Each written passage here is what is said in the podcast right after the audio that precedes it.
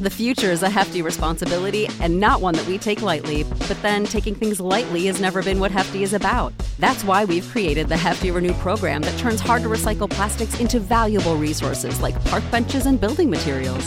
To participate, simply fill up an orange Hefty Renew bag with accepted items, tie it up, and drop it in with your regular recycling. That's it, it's that easy. It's time to rethink recycling with Renew. Particular valued resources may vary by geography. More info available at heftyrenew.com. Save big on brunch for mom, all in the Kroger app. Get 16 ounce packs of flavorful Angus 90% lean ground sirloin for $4.99 each with a digital coupon. Then buy two get two free on 12 packs of delicious Coca Cola, Pepsi, or 7UP, all with your card. Shop these deals at your local Kroger today or tap the screen now to download the Kroger app to save big today. Kroger, fresh for everyone. Prices and product availability subject to change. Restrictions apply. See site for details.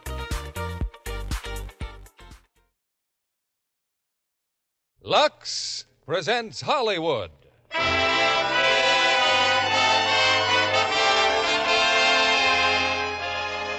Lever Brothers Company, the makers of Lux Toilet Soap, bring you the Lux Radio Theater, starring Ray Milland and Marino Sullivan in The Big Clock. Ladies and gentlemen, your producer, Mr. William Keeling.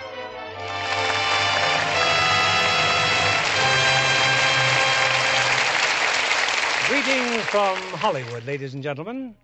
Some time ago, I read a galley proof of a new book and was so impressed by its screen possibilities that I phoned an executive at Paramount to recommend its purchase, only to learn they had already bought it. That book became Paramount's outstanding example of motion picture suspense, The Big Clock. It's our play tonight, and we're fortunate enough to have two stars from the original cast Ray Milland and Marino Sullivan, with Ray playing a magazine editor with an uncanny genius for tracking down criminals, and Marino Sullivan as his wife. this past week, Mrs. Keeley and I entertained two friends from Siam, who I discovered are enthusiastic users of Lux toilet soap. Even in Siam, or Thailand as it is now called, our product is famous as a beauty care. That was true in the quieter days before the war, when we visited this colorful land. And according to our friends, Lux toilet soap is still a favorite. They're on their way home now and are listening tonight from the Pacific as the curtain rises on The Big Clock, starring Ray Milland as George Stroud and Marie O'Sullivan as Helen.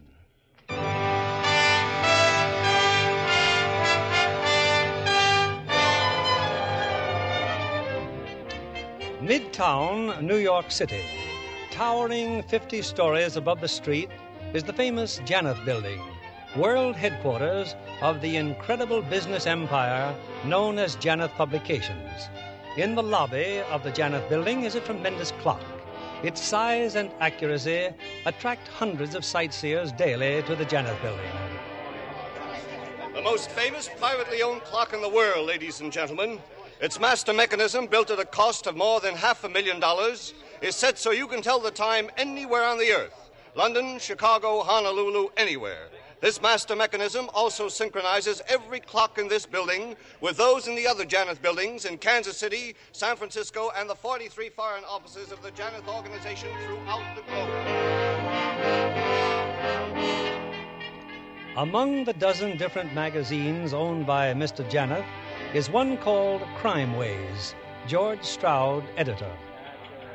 And Mr. Janet wanted me to tell you how delighted he is, George. Why, that's the fifth criminal Crime Ways magazine has found before the police. The fifth in six months. Yes, sir, George. We're proud of you. Now, uh, what about your plans for next week? That's Cordette's problem, Steve. I'll be in West Virginia. Mr. Janet wants you to follow through, George, personally. On my vacation? Postponed. Oh, no, nothing's postponed. This is my honeymoon. Honeymoon? With a five year old child? He's six years old. And you know why it's my honeymoon? Earl Janeth. Seven years ago, I was assistant editor of the Wheeling, West Virginia Clarion. A happy man. Then I happened to run down a guy the police of three states were looking for. I got a $10 raise. So I marry my girl, and we go on our honeymoon to her Uncle Fred's cabin at Indian Lake. When we open the door, the phone's ringing. Earl Janeth. Wants me to run Crime Waves magazine, not next week or tomorrow, but tonight. Two hours later, we're on the train for New York. Think you'd have done better to stay in West Virginia? Look, Steve, put yourself in Helen's position. How would you like to be married to a woman who never had a honeymoon? It's an obsession with her. Is Helen home now? I'll call her up. Nothing doing. Look, for seven years, I've worked 26 hours a day for Mr. Janet. Christmases, Fourth of July's, Mother Days. What does Janet think I am? Another one of his clocks full of springs and gears instead of flesh and blood and ulcers? Where is Janet? I'll tell him exactly what I think. Oh, come in, Earl. I like your office, darling. Pauline, how did you get in here? Oh, the tycoon's lair, the Berchtesgaden of the publishing world. it seemed impregnable until I thought of your private elevator. How did you get past the guard? Well, he's human. You're the only Superman, darling. Earl, what was that I was just listening to? I turned this switch here and I heard voices. One of them was Steve Hagen's. Oh, you mean you have microphones planted all over the building? Oh, my darling, how clever of you. And obnoxious. Stop this nonsense. You don't expect me to approve of your being here? I came about my singing lessons. Hagen attended to that yesterday. He gave you a check. I told you $2,000, not one. Or perhaps you don't think my voice is worth cultivating. Your voice is worth exactly what that check reads. That's all, Pauline. I'm leaving. Immediately. I'm six minutes behind my schedule. I have to fly to Washington at five ten. I'll see you tomorrow night at ten fifty-five. Oh, Of course, darling. And I like your office, Earl.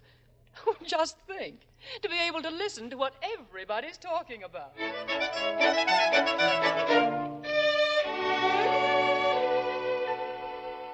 Yes, Earl Stroud insists he's leaving on his vacation. He's all worked up about it. I'll take charge of that young man myself.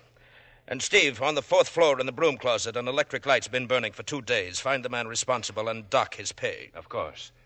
About Stroud, he's meeting his wife at the Van Bath, 12.30. Let him have lunch. I'll get around to him later.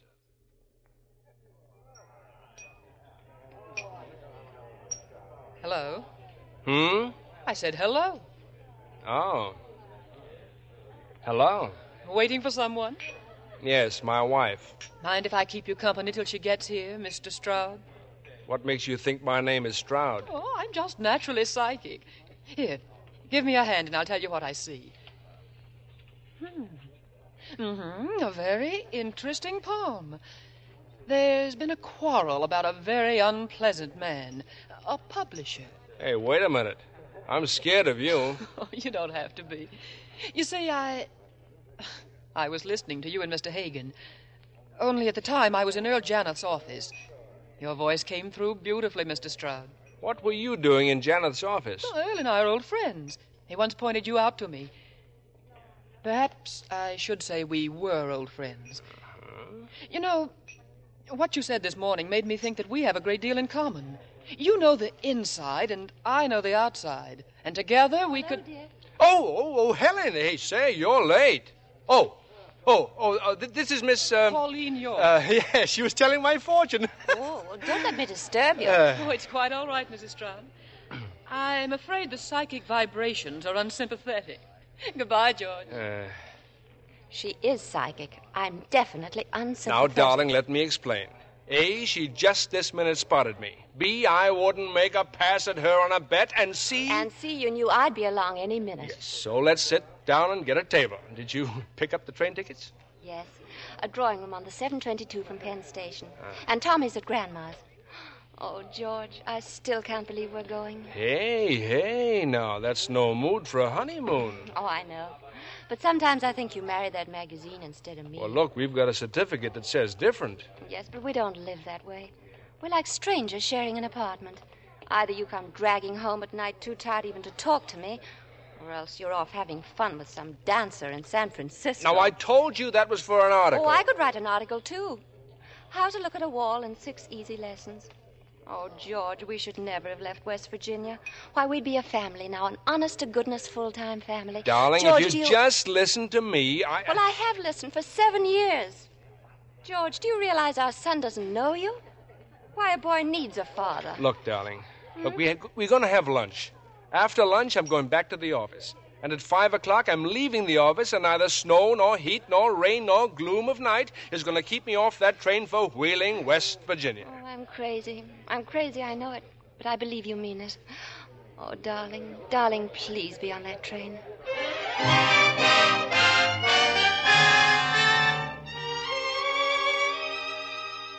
And, George, I just thought I'd drop into your office and see you. Yes, George, uh, I'm curious. You, uh, you are Mr. Janet? Yes, yes, this job you've been doing of finding people a step ahead of the police all the time. What's the method, George?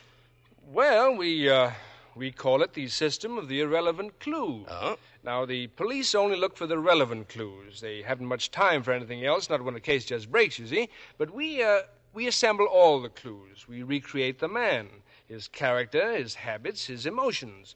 And when you have that pattern straightened out, it's easy enough to figure where to look for your missing man. Well, that's interesting. Most interesting. Now, this Fleming case, do you know how we found Fleming? Seashells. Seashell? Yes. Fleming was a fanatical collector of Paleozoic bivalves. I checked his index and found he had every variety except one. You see? It's up there on the blackboard. Now, the only specimen of that seashell in the United States is in a museum in Salt Lake City. So I assigned a man to watch it constantly. Fleming was going to steal it? Well, it, it wasn't for sale. Now, wouldn't you steal something if you wanted it badly enough? yes, I might, I might. Well, George, you've done a fine job of work for me. Well, I think the real credit belongs to the crime wave staff, Mr. Janeth. Uh, that's another thing I like about you, George. You're modest. Uh, George, we worked together now for six years, haven't we? Uh, seven. shoulder to shoulder, comrades in arms, nothing, uh, neither of us letting the other down.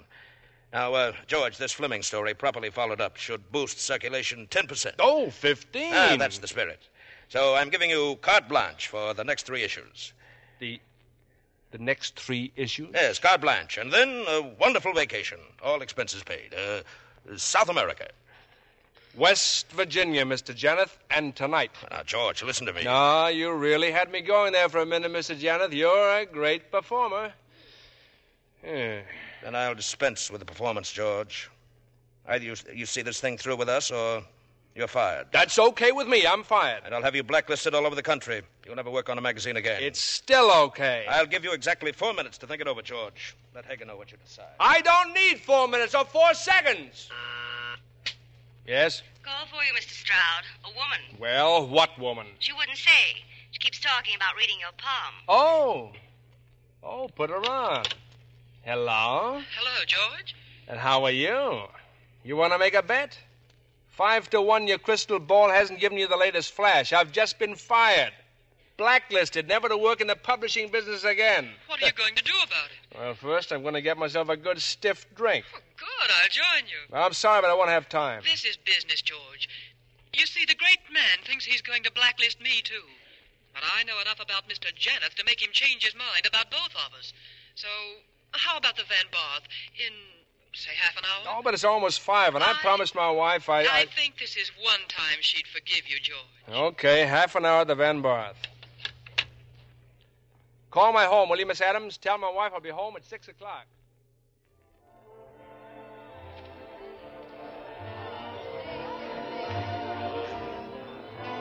Bartender, the lady and I will have two more stingers, and this time make 'em with green mint. Green Mint? Yes, Mr. Janet hates green, anything green, didn't you know? Who's Mr. Janet? Uh, Never mind. Two drinks, doubles with green mint. Yes, sir. How you feeling? Oh, fine, fine. Good. I'm feeling fine too. oh, George, it's getting late. Uh, now, about that idea I have. So you want us to write his biography, huh? Janeth's biography. Who'd buy Well, it? he'd buy it, Janet, just to make sure it would never be published. Well, Uh, you know, it's a very interesting idea. But it's not for me, honey. Now, what time is it? Little after seven. I, I said, what time is it? Well, if you want to quibble, five after seven. Holy smoke, the train! I missed the train! Excuse me, I gotta phone home.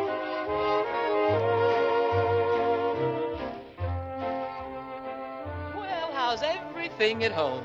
She's gone. She went without me. How do you like that? I give up my job.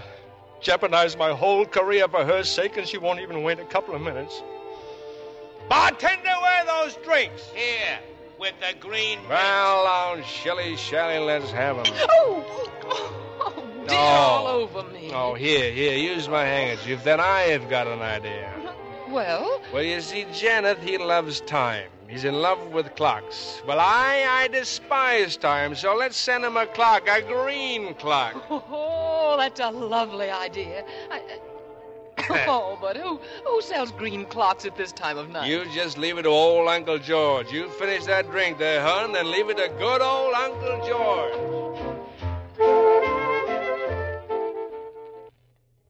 Let's look for another antique shop, George. It's a cinch they don't have any green clocks here. Hey, hey, wait a minute. That that uh, painting over there. Oh, George, it's horrible. A painting of a pair of hands. Never mind your opinions. I'll bet that's a Patterson. Yeah, you see, Flora Patterson. Well, if I painted that, I'd never sign my name to it. One of these days, this canvas will be famous. Storekeeper, I told you, mister, no green clock. how much for the painting? Twelve dollars. Huh? Look, you want it? Give me ten dollars. Sold and save the wrapping. I'll put it under my arm. But I'm taking my clock trade elsewhere. Uh, yes, sir. Uh, thank you. Good night, mister. Good night, lady. Oh, well, well, well. So you bought the painting. Hmm. Huh? Who are you? Oh, just a busybody peeking in store windows. Isn't it a pity? The wrong people always have the money. Good night. You know, I think she's pixelated. Come on, we'll go to Bert's place for a green clock. Where? You never heard of Bert's place? It's a saloon. Oh. very famous place. Bert's a collector. He collects anything from collar buttons to buggy whips. Why? Well, pardon me. It's his way of advertising. He's got a standing guarantee to all customers, a free drink to anyone who can ask him for something he hasn't got. I'm all for a free drink. Me, I want a green clock. Come on, it's just around the corner.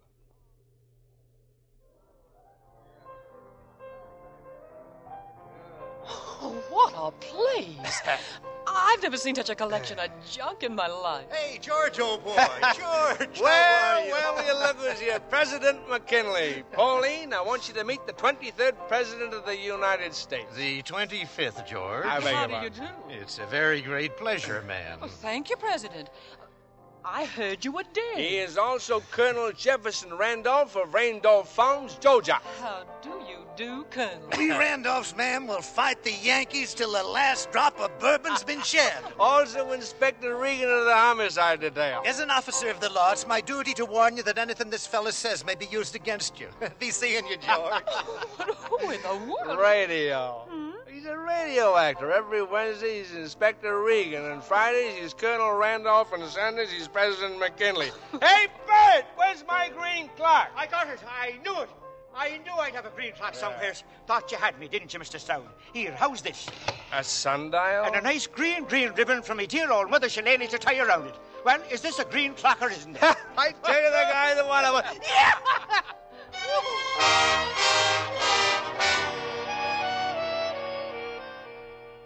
Oh.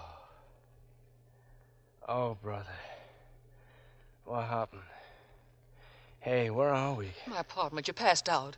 G- George, you've got to leave now, right away. Well, you were going to make some coffee. George, Earl Janeth's here. His car's downstairs. Janeth? Yes, he's on his way up. Now, please hurry. Oh, and take this too. Our green clock? No, I wouldn't hear of it. I want you to have it as a little memento. All right, just get out of here. Well, it's been a pleasure, Miss Oh. York. George, George, wait till you hear the elevator and then use the stairs. Yes, Hmm. ma'am. Oh, here.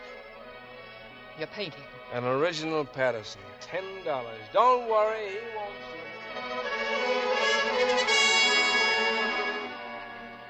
I decided to come back tonight, Pauline. Well, I'll only stay a moment. I was wondering if you had a pleasant evening. Marvelous. Started at the Van Barth and just kept going.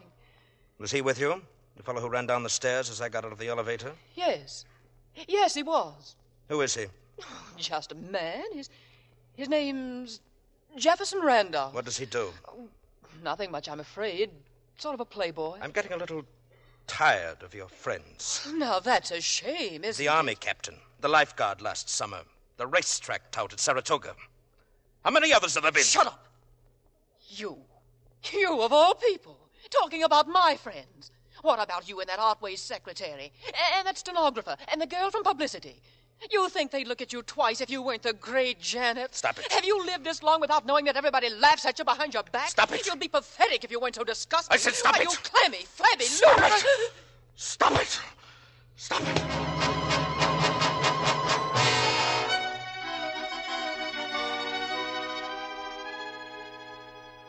Steve, how can you be so calm? I. I told you I killed Pauline. Not 20 minutes ago. I killed Pauline. Why? I don't know. Forgive me, Steve. I had no right to come here to your home. I'll go. I'll go to the police. Don't be a fool. What about Janeth Publications? Do you want to fight or do you want to quit? Steve, if there's any chance at all of getting out of this, you. You know I'll take it. Of course there's a chance. We've been very discreet about Pauline. No one knows about it but you and I. Now tell me. Tell me what you did. I. I can't describe that. You've got to tell me, Earl. Thirty seconds before, I didn't intend anything like it. I just don't understand it. I struck her with some sort of sundial, heavy metal. It's still there. Didn't you wear a hat? Where is it? I must have left it there. I'll go to her apartment, Earl. I'll clean things up. Steve, I'm gratified. I always thought you wanted to step into my shoes with Janeth Publications. Not yet, Earl. Janeth Publications aren't through with you yet. Now stop worrying. With any luck, nobody's ever going to know you killed Pauline York.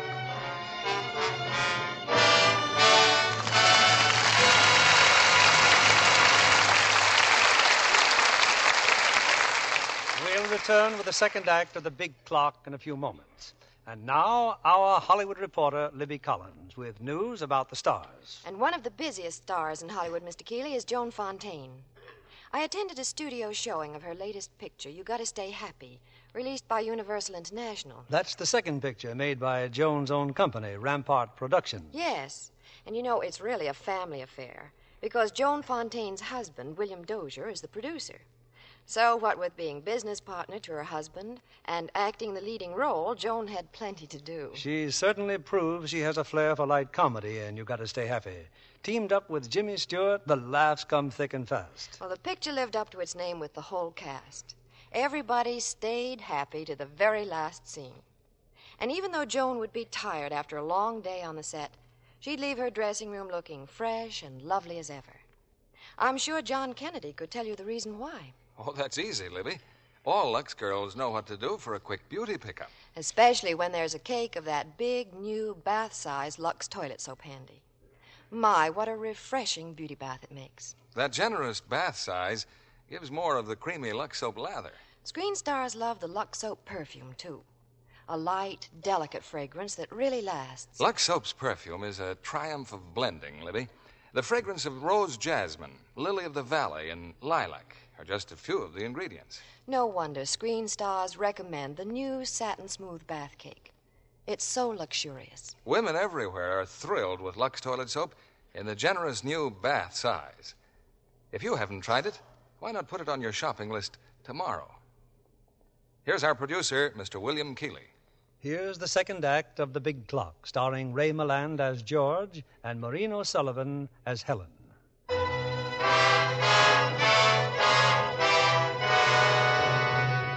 Earl Janeth made no mistake when he picked Steve Hagen as his second in command. Hagen's gone to Pauline's apartment. From her purse, he's removed a man's handkerchief and a check for a $1,000. He's set back the time on a broken clock picked up Janet's hat and taken the sundial. Now, after a long talk with Janet, he's telephoned George Stroud. But George isn't at home. George is in Wheeling, West Virginia. Don't you understand, Helen? I was detained. I took the first plane I could get. Oh, I was so angry when the train left without you. It was unforgivable, George. It was unforgivable your leaving without me. Well, what was I supposed to do? Wait at the station till our golden wedding? That's exactly what Janeth wanted. Darling, I got news for you. I've quit. For good, forever, and for always, I quit. Oh, I don't believe it. We're unemployed and penniless. Oh, it's too good to be Oh. true. Blacklisted for life, never to work on a magazine again. Oh, George, how wonderful. Well, why didn't you phone me? Oh, darling, I had 18 million things to do. You just can't clean up seven years in five minutes. Oh, I've been so miserable. Were you miserable too? Miserable. Hmm. I was desolate. I walked the streets like a zombie. You uh, didn't meet any blonde fortune tellers on the way, did you? You're not serious. Yes, I am, George. I'm very serious. I can stand a lot, but that's one thing I just couldn't take. Well, darling, that's something you'll never have to take. You're the only blonde in my life. I'm a brunette. Well, you're the only brunette, too. Don't answer it. Well, hadn't I better? No one would call if it weren't important. Hello. George, Steve Hagen. George, we've got the story of the year. It's a natural for you. Haven't you heard, Steve? I quit. That's telling him, darling. But, George, this is important. The payoff man in an enormous war contract scandal. Find him and you'll get a bonus. Six months vacation. I'm on a permanent vacation right now, and you can tell Mr. Uh, wait Janet a minute, I'm. George. Wait a minute. I'll put him on. Don't want to talk to Um. him. This is Janet, George. I behaved very badly yesterday. I apologize. Well, that's, that's very big of you, Mr. Janet. George, as servants of the public, it's our duty to find this man. The trail is still fresh. He was around town last night with a blonde. We know they were at the Van Barth in some place called Burt's. What? What place? Burt's place. Do you know who the girl is? No, and we don't care. We're only after the man. His name is Jefferson Randolph. Randolph. I'm not going to rest until I've exposed this scoundrel if I have to assign every man in our organization. Well, I, I'll grab the next plane, Mr. Janet. George, if you leave me now, I'll never speak to you again. Darling, I have to. Why? Why do you have to? Janet says it's a war contract scandal, but that's just a blind. He's trying to find out who's been playing around with this girl. I happen to know the man. Well, He's a victim of circumstance. I've got to go back. I've got to keep Janet from finding him. It would wreck his life. his life. Well, what about our life? Helen, please. I've got to go back to New York.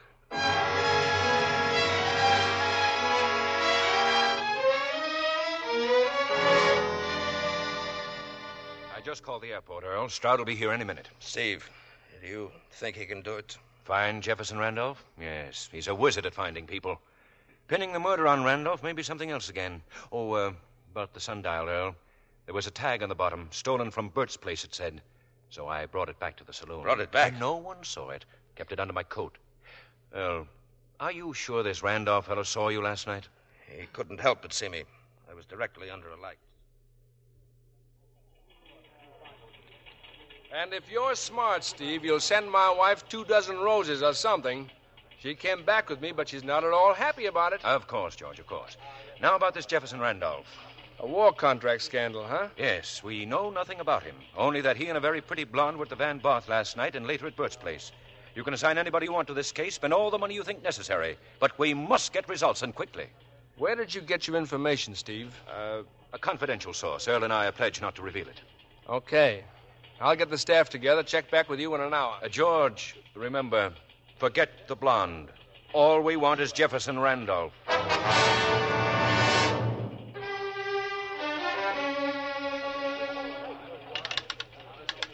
Hello? Hello, operator? I'm ringing that number for you now, sir. Okay. Hello? Bert's place? Bert? Yeah. George Stroud. Oh, how are you, Mr. Stroud? Look, Bert, I can't go into details, but you haven't seen me all week, understand? And definitely I wasn't around there last night. I Ah, get it, Mr. Stroud. A little wifey trouble, huh? Well, something like that, Bert, but not, don't let me down. Don't you worry, Mr. Stroud. I never even heard of you. Thanks, Bert. Much obliged. Miss Adams, Yes, sir? what about that Butterfield number? It still doesn't answer, Mr. Stroud.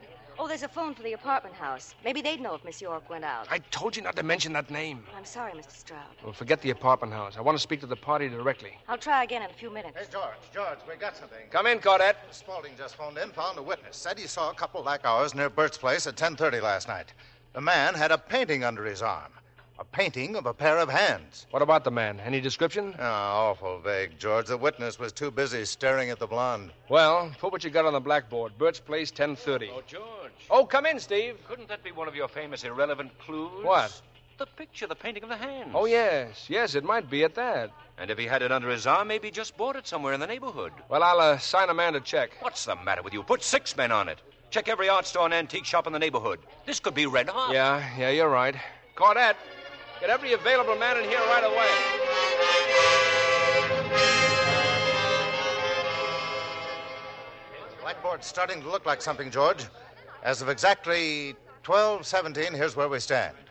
Name Jefferson Randolph, tall, medium build, black hair. Was wearing single breasted gray suit, well tailored, blue tie. Frequents the Van Barth and Burt's place, collects paintings, character questionable. Stroud, Vincent's on the phone. They've located five Randolph. Now, I'll get it, George. Hello? Look, put Vincent on Kislev's phone. Kislev, assign a man to each one of those Randolphs. Routine check with form double A. Okay, okay, fine. That was fenced, George. Another break. That painting came from an antique store on 3rd Avenue, and the artist's name is Patterson. Well, sounds like our man may be a collector. Well, what do we do about it, George? Hadn't we better get on it? Hey, What's the name of the chief critic on Artways? Oh, a fellow named Klausmeyer. Yeah, yeah, I'll uh, I'll send him over to see Patterson. Patterson, Patterson. Hey, Eh, of course, I've seen some of her paintings in your home. Look, why don't you interview Patterson? I can't leave here. The way we're going, we'll have Randolph inside of three hours. Look, you better grab a bite to eat, Cordette. You may not have a chance later. Yeah, yeah, thanks, George. I just tried the Butterfield number again, Mr. Stroud. Still no answer. Well, skip it. I'll try it myself later. Oh, uh, Mr. Klausmeyer's on the phone. He said if you're busy, he'll call Mr. Hagen. Hagen? No, no. Klausmeyer, this is George Stroud. Have you seen Miss Patterson yet? Hey, just this second left her. I think I've got something, Mr. Strong. Well, The girl this Randolph was with, well, her name is Pauline York. She once modeled for Starways. Patterson recognized her. She was standing outside that antique shop last night when Randolph bought the painting, and the girl was with him. I'm going over to see Miss York right now. I'll call you back later. No, no. Hey, wait a minute. Hello, hello. Miss Adams. Yes, sir. I'm going uptown. Find Cordette and tell him to take over.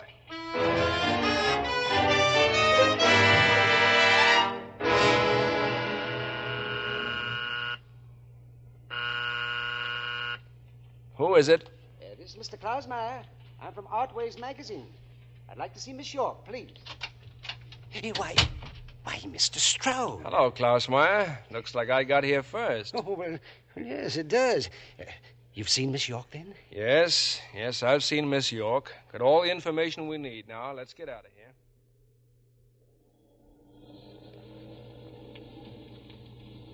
Are we going back to the office, Mr. Stroud? No. Eh, Well, well. What did Miss York tell you? Who's the man? Jefferson Randolph, manufactured from Pittsburgh. Klausmeyer, hop on a plane right away. Find out all you can about him. But, Mr. Stroud, uh, Pittsburgh? This is an order right from Mr. Janet. Oh, oh, yes, of course. Call me the minute you arrive. I'll wire a thousand bucks expenses. Incidentally, who have you spoken to since you saw Miss Patterson? Why, I phoned you right away. I, I haven't talked to a soul. Good. Now there's a cab at the corner. Now get to that airport. I don't even have a tooth. That's the spirit, Klausmeyer. Hey, Mac. Uh, you the doorman here? Yes, Well, look, for ten bucks, would you happen to know a Mr. Janeth? Mr. Janeth, yes, sir. Did you see him around here last night? Um, not before midnight. I go off duty at 12, sir. Uh huh. Well, tell me, does Miss York happen to have a maid? Sure, but you won't find her. She started a vacation last Monday. Oh. Well, where would you get a cab around here at, say, uh, oh, one o'clock in the morning? Uh, two blocks east. Oh, thank you, sir.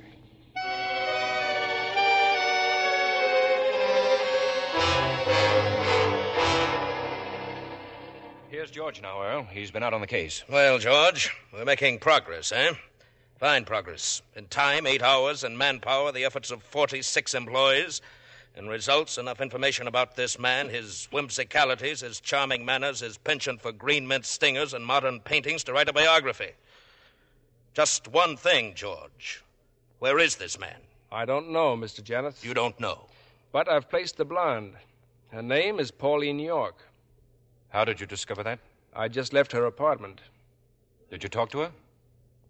I couldn't very well on account of she was dead. Well, that doesn't seem to be much of a shocker to either of you. George, why do you think we've been conducting this frantic search? How'd you know she was dead? Uh, her maid discovered the body this morning.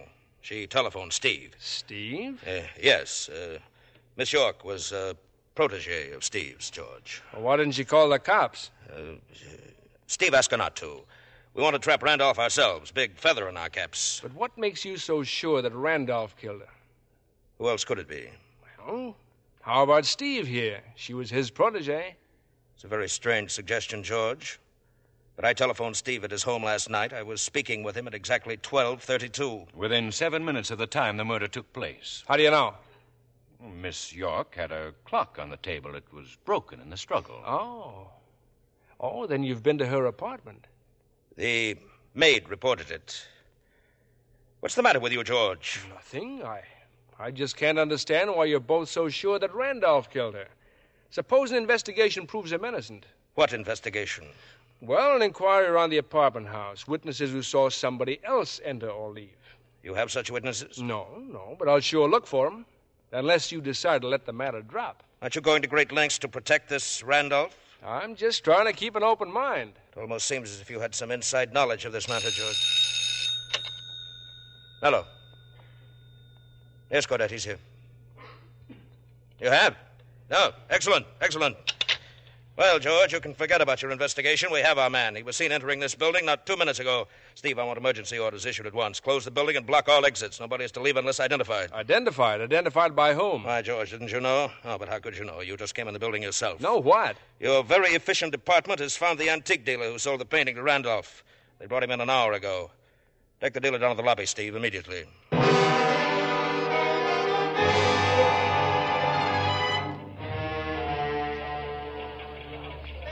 down to the lobby, George? Well, I, I think it's a waste of time, Cordette. Well, don't you want to meet him, the antique dealer? Spaulding and Dixon found him not a block away from Burt's place. Well, that's fine. That's great. But who says Randolph's in the building? Miss Patterson, the artist, claims she saw him step in the elevator. Ah, George, I certainly got to hand it to you. You'll have this thing solved. Why didn't but... you tell me Patterson was here? Well, how could I? You've been with Mr. Jonathan Hagan. Well, I'm I'm sorry. Well, it's far more important that I see her than play house in the lobby. Oh, uh, what about the fire escapes, the emergency exits? All guarded. Oh, Nobody leaves except through the lobby. Patterson in my office now? Yeah, with Miss Adams. Well, let me know how they're doing in the lobby.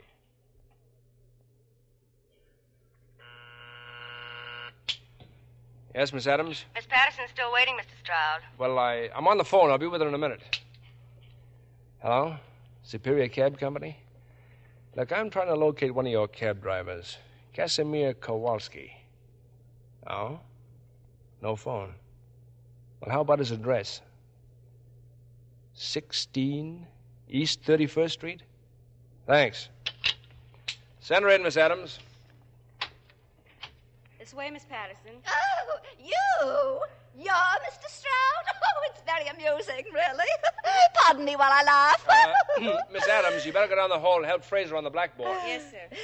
Well, I'm pleased that somebody likes my work. I've admired your work for years. Well, what am I supposed to do now? That codfish, Mr. Klaus. Uh, Klaus Meyer. Uh, yes. Well, he said I'd get a hundred dollars if I'd make a sketch of the man who bought my painting last night.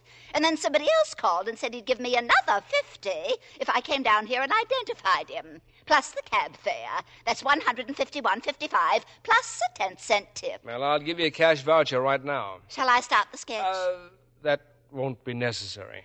Oh, Mr. Stroud, I've few enough collectors of my paintings without sending one to jail. Well, this'll take some explaining, believe me, but if you. Oh, nonsense! What did you do? Oh, never mind. With all that hue and cry downstairs, it must have been something terribly lurid, but I don't mind. I can't wait till I tell the children. Children? Oh, yes. Here, here's their photograph. Ugly little cherubs, aren't they? All these yours? More or less. Now, uh, that one's Ralph's, my first husband. Drank himself to death. And these three are Frederick's, lost at sea. And these two are Willie's, whom I refuse to discuss. And the twins here are Mike's. Your present husband? Well, he would be if I could find the rat. oh! Oh, my goodness, this voucher. It says $500. I said I was an admirer of yours. Oh. By the way, what did you do with my painting? Well, it's quite safe, Miss Patterson. I took it home. Now, look, uh, about the sketch. Does it have to look like me? Uh, you know, I've been attracted lately more and more to surrealism, Mr. Stroud. Uh, let me see now. An electric fan Exactly. The man I saw last night was an electric fan. Bzz, bzz, bzz. Paper, please. Pencil, pencil.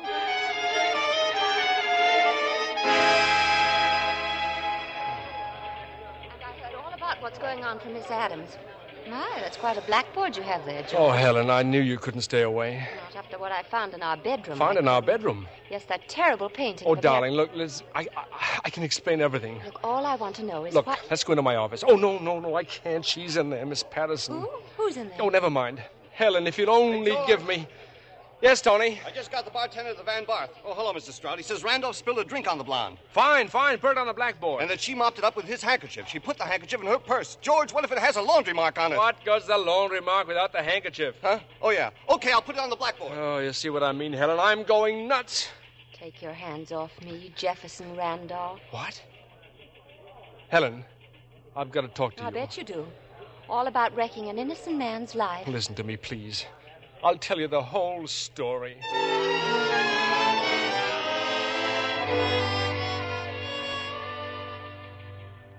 Why didn't you go to the police when you found she was dead? And spend the next 90 years in jail? Janet can rig up a dozen alibis. He can sell his soul to him. So will a dozen others. Me? All I got is myself. What about the taxi driver? Or did you just invent him?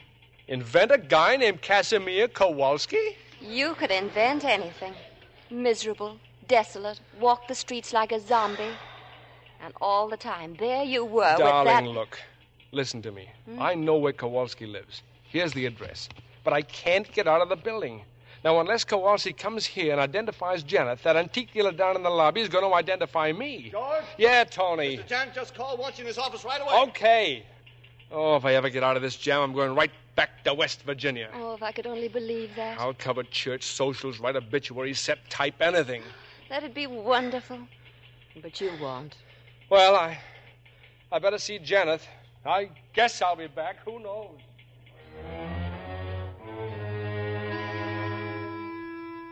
There's no doubt about it, George. That man Jefferson Randolph is one of my own employees. Moreover, he's in this building this very minute. I want him smoked out, George. Use the guards, mobilize everyone. Get that antique dealer and start a floor by floor search of the entire building. Yes, sir. I'll put O'Brien on it. He's your personal bodyguard. He ought to be. Not O'Brien, George. You and the antique dealer. Do you understand me? Yes, Mr. Janet. I understand.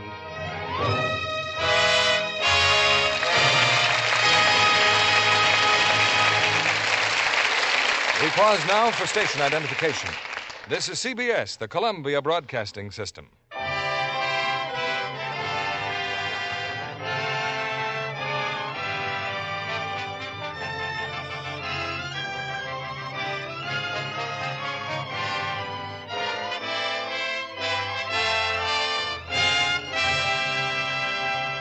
In a few moments, we'll bring you Act Three of The Big Clock. Tonight's guest, Miss Carmen DeRigo, must have one of the most exacting jobs in Hollywood. She's hairstyle supervisor at Universal International. A very resourceful person, Miss DeRigo. Well, each picture presents a new problem, Mr. Keeley. And even a man knows that being a hairstylist calls for ingenuity and, uh, well, patience, doesn't it? More than that, creating coiffures for the world's most glamorous women is a challenge.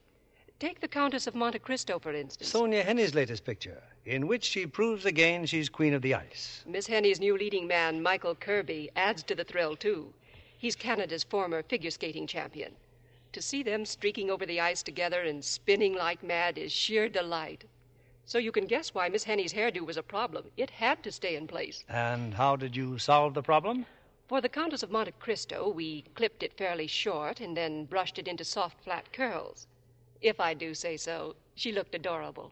Perhaps, Miss DeRigo, you'd like to tell the ladies in our audience what you think about hairstyles in general. My feeling is that short hair will be the fashion for at least three more years.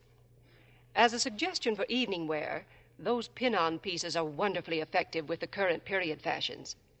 But I know Mr. Kennedy will bear me out when I say no matter how fetching the coiffure, the effect is lost unless it frames a lovely complexion. That's right. So, uh, it must be a great satisfaction to you, Mr. Rigo, to have all those lovely Lux girls to work on. I should say so. Sonia Henny tells me she wouldn't think of neglecting her daily Lux soap facials.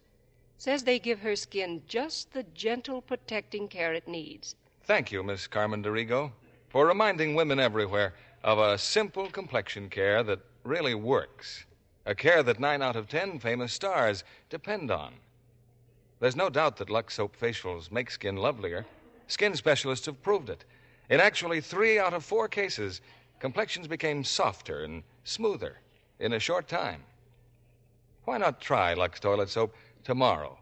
This fine white soap with a delicate fragrance is Hollywood's own beauty care. Now, here's our producer, Mr. William Keeley. The curtain rises for Act Three of The Big Clock, starring Ray Milland as George and Maureen O'Sullivan as Helen.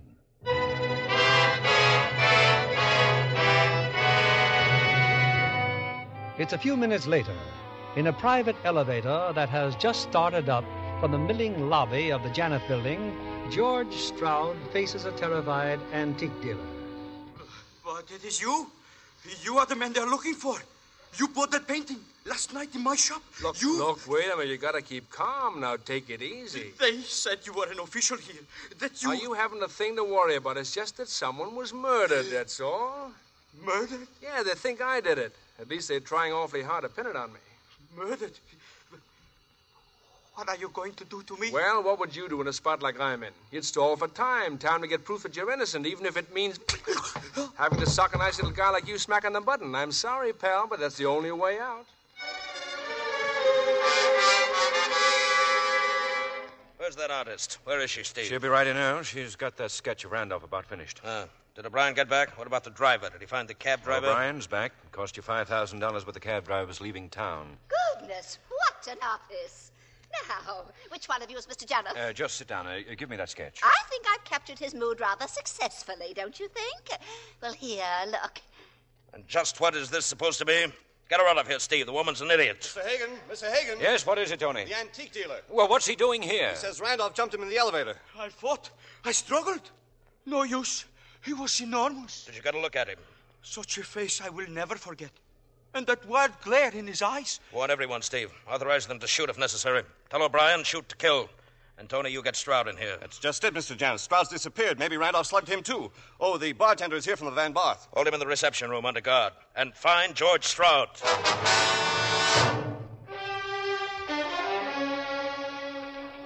Helen, Helen, in here.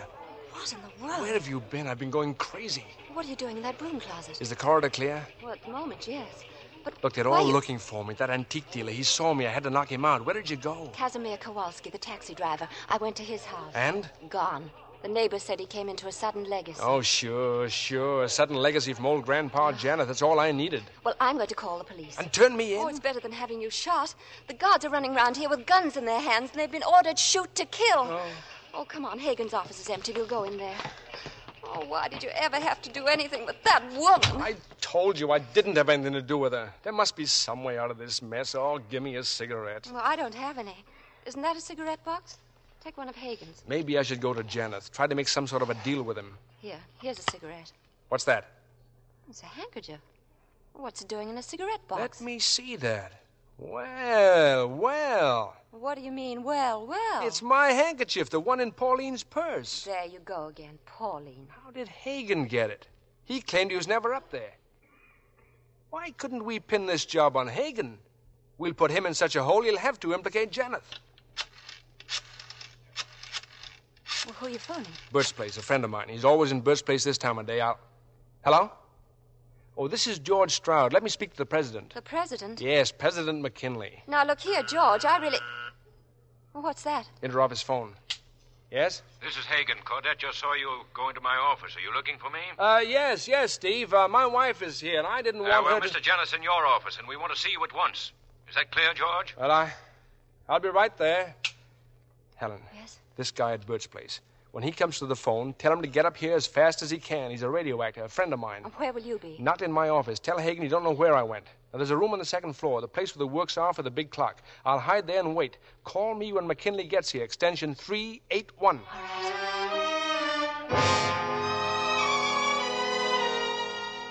Stroud George disappeared again, Earl. His wife claims he left my office to come here. I don't get it. 250 people, 12 hours and 43 minutes, and we still haven't found Randolph. Right here, Steve, in our own building. Earl.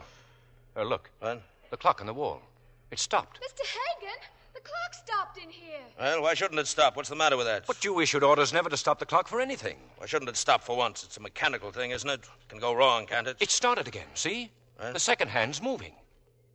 Yes. That's strange that it should start again. O'Brien, Yes, Mr. Janet? go down to the second floor, O'Brien. See if anybody's in the clock room.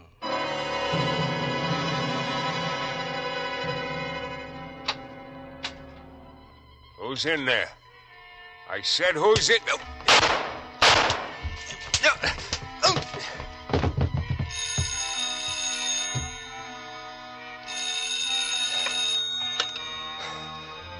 Hello? George? Did you get the president? Yes, he's here now.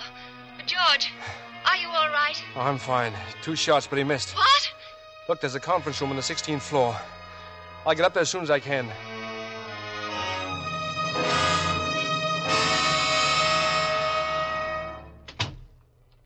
George, George, what happened? Never mind. Hello, Prez. I came right over, George, as soon as I could. Yeah, thanks. Look, we gotta work fast before that thug gets out of the elevator. Who? What thug? O'Brien, Janet's bodyguard. He'll be coming up after me. I just shoved a letter opener inside the elevator door. It broke the circuit. Now, he's stuck somewhere between floors, but it won't be forever. What can I do, George? Will you stay here with me? Helen, find Janet. Janet and Steve Hagen. Yes? Tell him to come in here right away. Tell him I've nailed our man.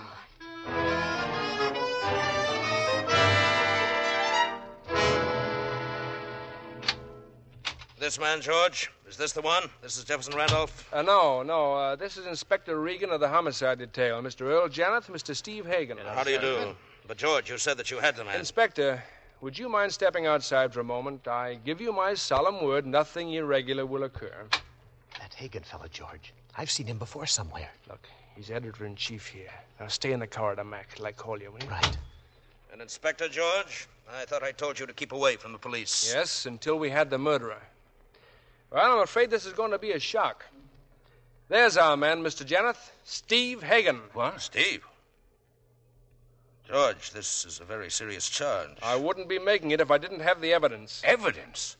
Why, the witnesses have all seen me. The antique dealer, the bartender, Miss Patterson. Why, they talked to me. Oh, I'm not saying you're Jefferson Randolph, Steve, but I am saying you murdered Pauline York. Why? Why would I kill her? Blackmail. He's been giving her money by check, Mr. Janet. The bank will verify that. Absurd. Is it? Cigarette? Not now. Go ahead, Steve. Open the box. You need a smoke. Thank you, no. You're afraid to open the box. Why? Because this handkerchief was in there. Isn't that so, Mr. Hagen? How about it, Steve? The handkerchief that Miss York got from Randolph at the Van Barth. Here. Notice the green stains. And where would Steve get this handkerchief, Mr. Janet, except from the purse in Miss York's apartment? Did it occur to you, George, that the maid might have brought it to me? The maid's been away on her vacation, Steve, gone since last Monday, and that's not all. There's a cab driver who took you from Pauline's apartment I don't seem to see him around, that cab driver. because he was bribed to go away. But I've got the address he took from you. Got it by phone from the cab company's files. Here it is, Mr. Janet. 323 Sutton Place. That's Steve's address. There's your evidence, and it'll stand up in court. George, you've had a brainstorm. Anybody could have taken a cab to my address or planted that handkerchief in my cigarette box. As for the maid, I. I think I can produce her if necessary. Earl saw her this morning. Didn't you, Earl? Huh? Uh, yes, yes, of course I did. Well, let's see what they say about it at headquarters. Helen, would you ask Inspector Regan to step in? I'm sorry to have had to do this, Steve. Come in, Inspector. Uh, well, Mr. Stroud, There he is, Inspector. Hagen. Police inspector, eh? What sort of a gag is this? I've seen this man, Earl, half a dozen times in Bert's place. A broken down radio actor. George, I'm beginning to get an idea. Maybe some of the witnesses should get a look at you. Well, haven't they? No, only that crackpot, Miss Patterson. As a matter of fact, George hasn't seen one of the others, only the antique dealer, just before he was slugged. Hey, just a minute, Hagen. Bert's place, huh, Hagen?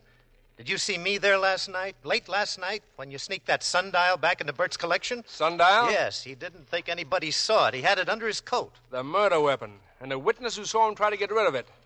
Well, I guess that just about wraps it up, Mr. Janeth. Now suppose we phone for a real cop. George, in a minute, in a minute. Well, now? Steve, I, uh. I know how you feel about me, Steve. You're the most loyal employee I've ever had. I'm not going to let you down, Steve. I'll put every resource we have at your disposal. We'll fight this through for you, no matter how long it takes or how much it costs. You're not going to be alone, Steve. Every bit of influence I. Hagen, Hagen. That you, Claudette? What is it? Oh, George. Well, we've searched every office now except Steve's and Mr. Jonas. No sign of anyone. The search is off, Codette. Send everyone home. Oh, the Jefferson Randolph. Who is he? We're not interested. Just do what you're told. Uh, Yes, Miss Hagen. But I'm not going to jail, Earl. You insufferable egomaniac. You thought you inspired such adulation that I'd do anything for you. George, Janeth killed Pauline. You'll swear to that in court? Of course I will. I can prove that he. Get Stay there, all of you. I'll kill anyone else that tries to come after me. George, George, no, you heard what he said. He'll. Janeth, don't be a fool! Janeth!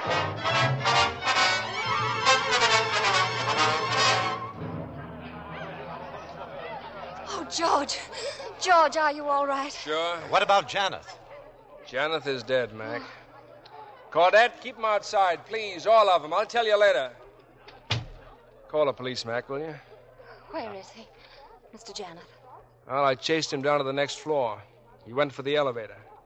The elevator door was open a few inches. I told you how I jammed that letter opener to break the circuit.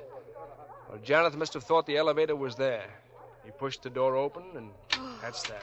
Oh, It's him! Miss Patterson, what are you talking about? That's George Stroud. I know, but that other man. Jefferson Randolph? No, he's my fourth husband, Mike Darling.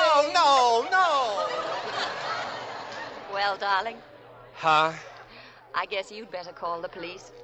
President McKinley is all tied up.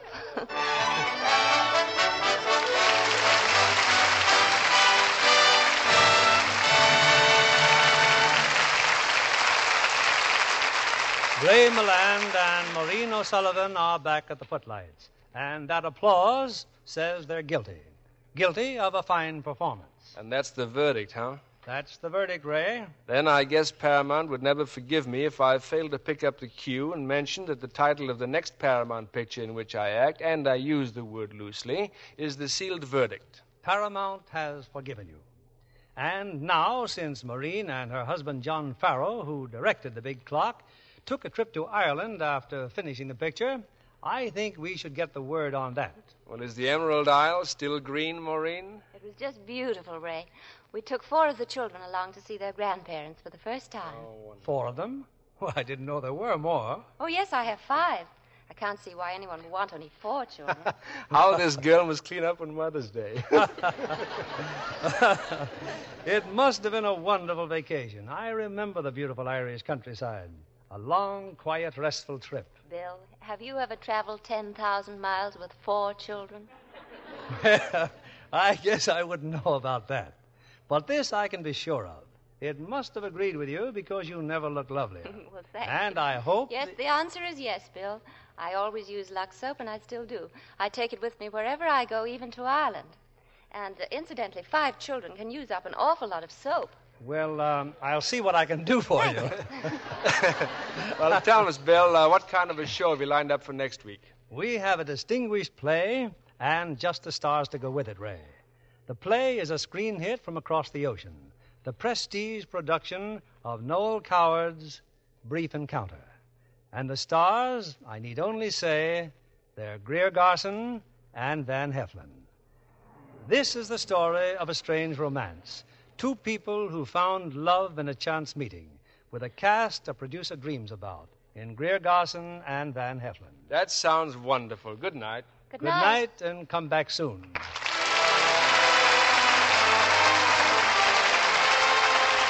Lever Brothers Company, the makers of Lux Toilet Soap, join me in inviting you to be with us again next Monday evening when the Lux Radio Theater presents Greer Garson and Van Heflin in Brief Encounter. This is William Keeley saying good night to you from Hollywood.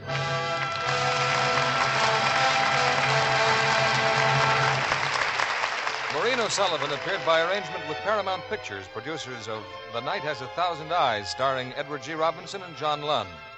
Heard in our cast tonight were William Conrad as Janeth and Bill Johnstone as Hagen. Our music was directed by Louis Silvers. And this is your announcer, John Milton Kennedy, reminding you to join us again next Monday night to hear Greer Garson and Van Heflin in Brief Encounter.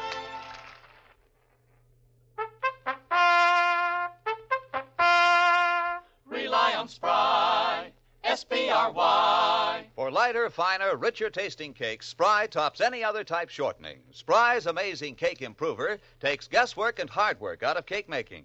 Try Spry's one bowl method for glorious cakes. For all you bake and fry, Rely on Spry, S P R Y. Be sure to listen next Monday night to the Lux Radio Theater presentation of Brief Encounter, starring Greer Garson and Van Heflin. Stay tuned for My Friend Irma, which follows over.